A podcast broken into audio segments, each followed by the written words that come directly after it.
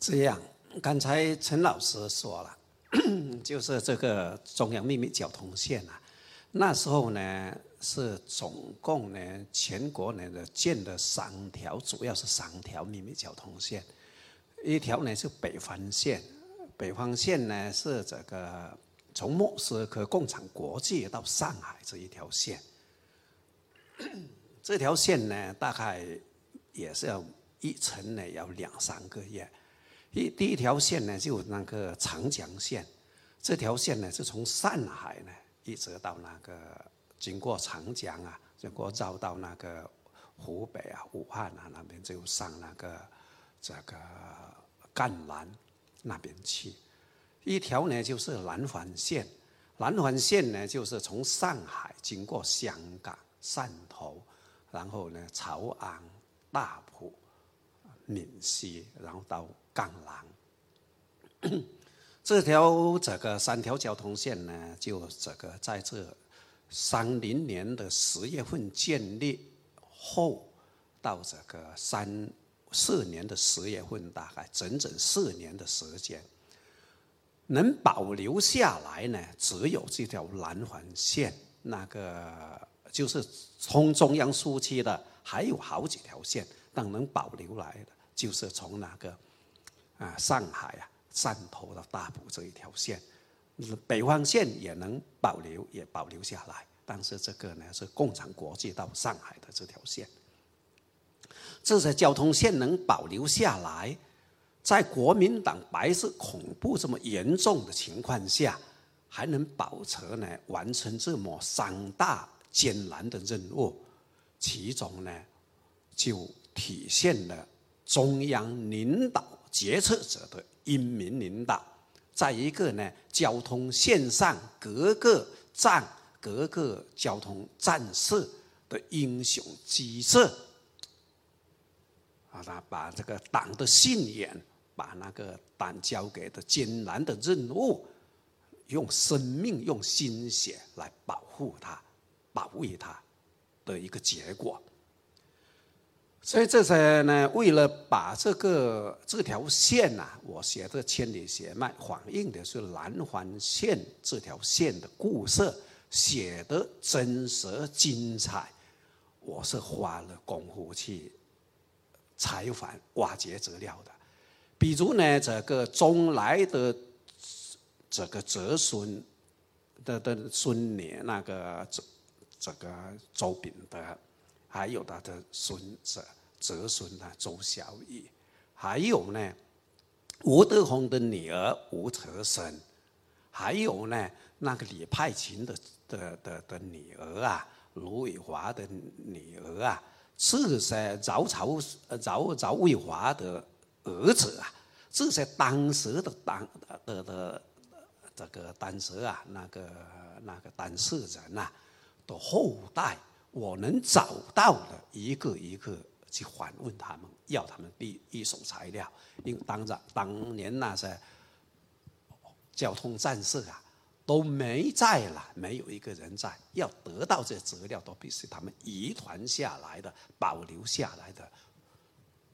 这个纸质资料和口头资料，所以把这些资料我收集完了，才认真去写它。所以大现在大家看到的书呢。有点真实感，就是他们的亲人呐，一些回忆，包括档案资料一些回忆。所以这是故事呢，是里面呢，大家如果有空啊，就看看这本书，就比我讲的就不会浪费时间。里面我提了几个几个这个故事，大家就扼要的讲一下，大家可能提高这大家啊观众们的兴趣。一个呢，就是这个吴德宏，他从原来的，也就是当了中共湖北省的军委主席，那时候总来要启用他来当这交通局长之前呢，他是大家都知道八七会议是党一个重要会议，这八七会议的会场。就是这个吴德宏布置保卫的，那时候他在武汉当光局长，然后呢，这个要启用他，就把他从经委主席调到中央经委的交通科当科长。他老婆还误会，他说：“你这个犯错误还是什么啥的？这个一个一个经委主席来当科长，他是开玩笑的。这个这个这个这个科长啊，就是像封将王朝那那个那个善书那样大，绝对那个三级官。他老他太太说：‘哎呀，你不要吹牛，最多是这这这七级吧。’所以这样呢，就看出中央对那个用那中央交通局啊的干部多重视。”啊，多重视，把他这个调上来。还有呢，调那个香港，就是华南这个交通总总站的站长，就用了中共中央南环局的秘书长赵卫华来当这个站长。所以，这赵卫华是在六大苏联的时候，就跟周恩来在一起参加那个六大的秘书处的工作。也很重用他来当这个这个站长。你看南环局的秘书长啊，来当香港站的站长，很重用嘛。还有那个闽西交通大站的站长李佩琴是饶平人，参加了广州起义当连队的指导员，也就后来就一直在中央交通局当那个重要的交通员，也安排他到闽西大站当站长。所以那时候呢。李派琴两侧上中央这个这个闽西啊，闽闽闽西交通大站站长，中中间一侧呢，这个啊福建省委书记罗明就缺了一个秘书长，就私下调动呢李派勤去当秘书长。总来到中央书记的时候，路上发现哦李派勤不在了，问那个那个罗明，罗明他说调到当秘书长，这个总来就批评他。你找秘书长找不到，我找三个给你都没问题。这个交通站长啊，就很难找的，回去回去就让他重新回去当交通站长。所以说明呢，这个交通站的用人很重要。再一个讲到呢，一个这个交通大埔啊，交通总站的站长卢伟廉良，这个人也是二十来岁，他是呢，中。叶剑英就说，一九三零年十月份上中央书记的时候，那时候刚刚建立那个交通站、交通线，那时候卢伟廉就叫到请呃，这安排他到大埔当那个交通总站的站长，还没上任就接到呢邓花要他呢到这个香港护送一个重要领导人到中央书记，卢伟廉就去了，所以一路呢。就是卢伟廉护送叶剑英上中央书记了，他就经过呢这条交通线往那个汕头啊、饶平的黄冈一直闽粤边上中央书记。后来叶剑英就当了中央红军的参谋长嘛，所以就是这样上去的。所以卢伟廉呢，这个交通员呐，他其其实是一个很能吃苦，一个把信仰啊当为呢这个。制药的一个很出色的交通员，大家如果看到书里面有一个情节啊，大家听了都会感动的。那时候呢，中央苏区缴获了给这个几百这一个银元呐，然后要送给中央上海的中共中央机关使用。那如何把这个银元呢？这个保护送到香港，由香港护送到上海，这个呢，邓华就找了卢伟良，他说这个任务重要，现在上海的警会很紧张，中央警会很紧张，一定你要想办法，这把这四五百个银元呢，安全的送到香港去。所以卢伟良想来想去，没什么办法。结果那时候是刚好是夏天，他呢就把衣服全部脱脱出来，上衣脱出来，把那个银元一个一个的贴在身上，用这个麻布啊，用这个把它拴拴紧，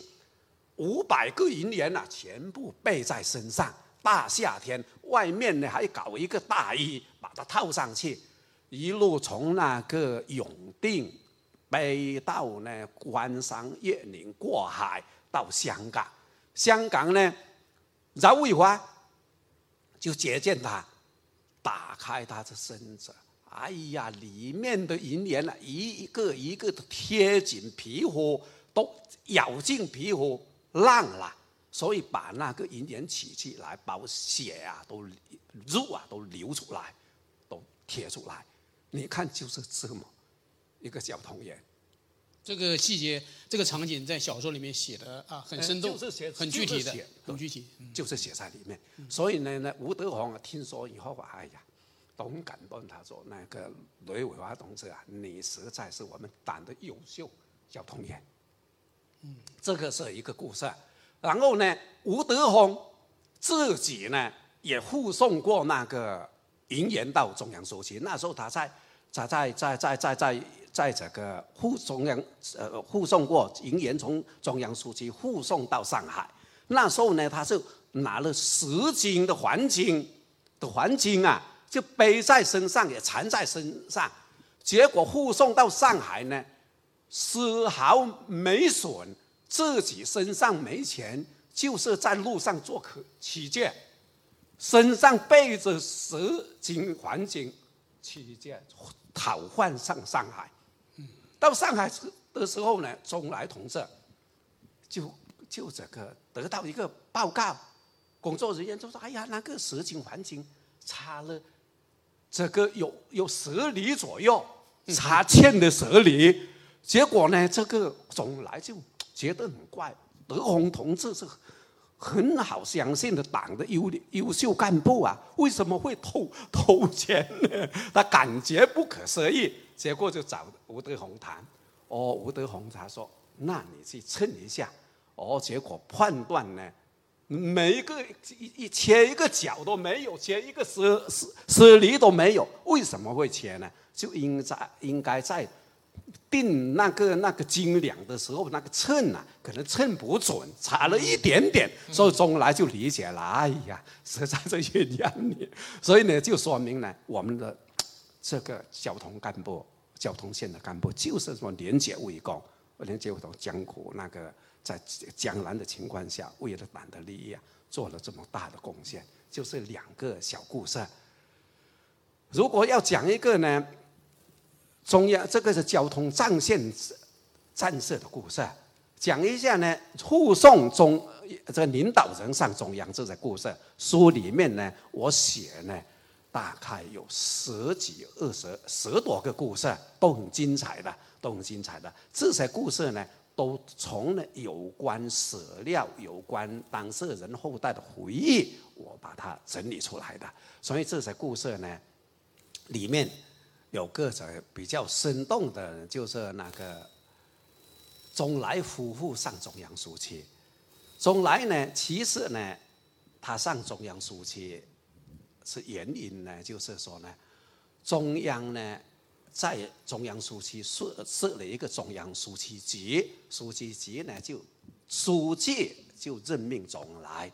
那总来呢是中央常委，又是中央书记局的书记，那就中央书记发展嘛，里面呢出现了一些内部的一些那个那个那个这个那不团结啊一些原因啊，所以中央就派那个总来去上中央书记。所以总来呢，因为他走不开，本来定呢是一九三零年的十一月份，总来就要去当任那个中央书记局的书记的，总来离不开，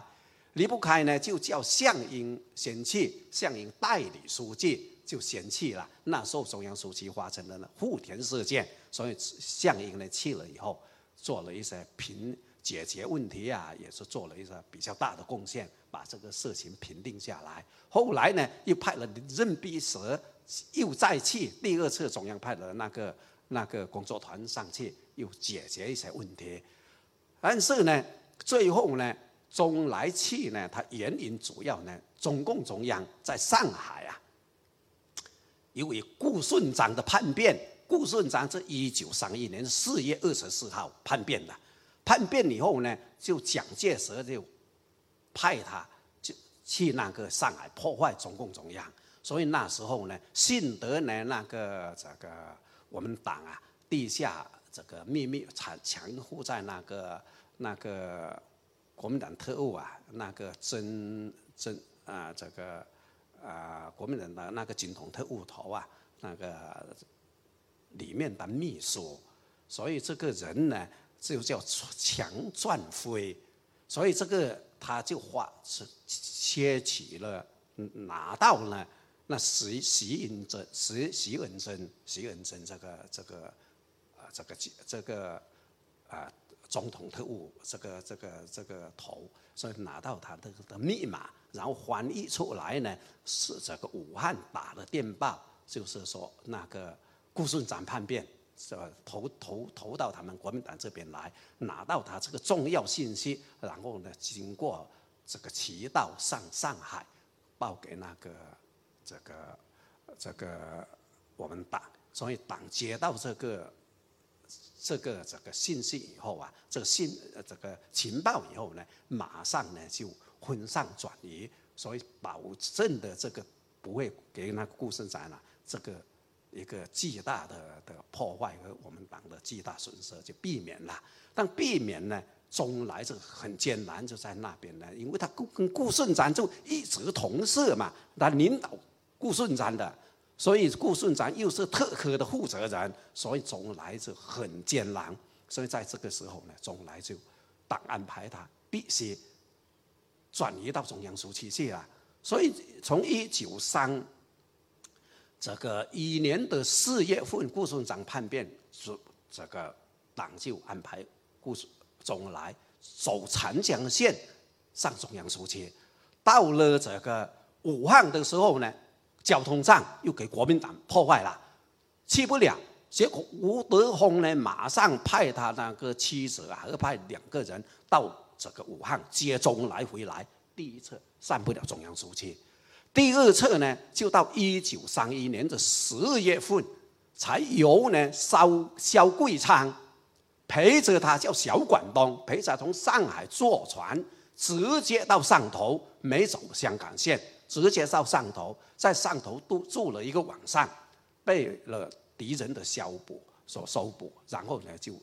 到朝昂，朝昂就到大埔，大埔历经了艰难的很多故事，所以这个时间关系我不展开讲，最后呢就上到呢这个中央书记那边去，大概这个故事的情况这样。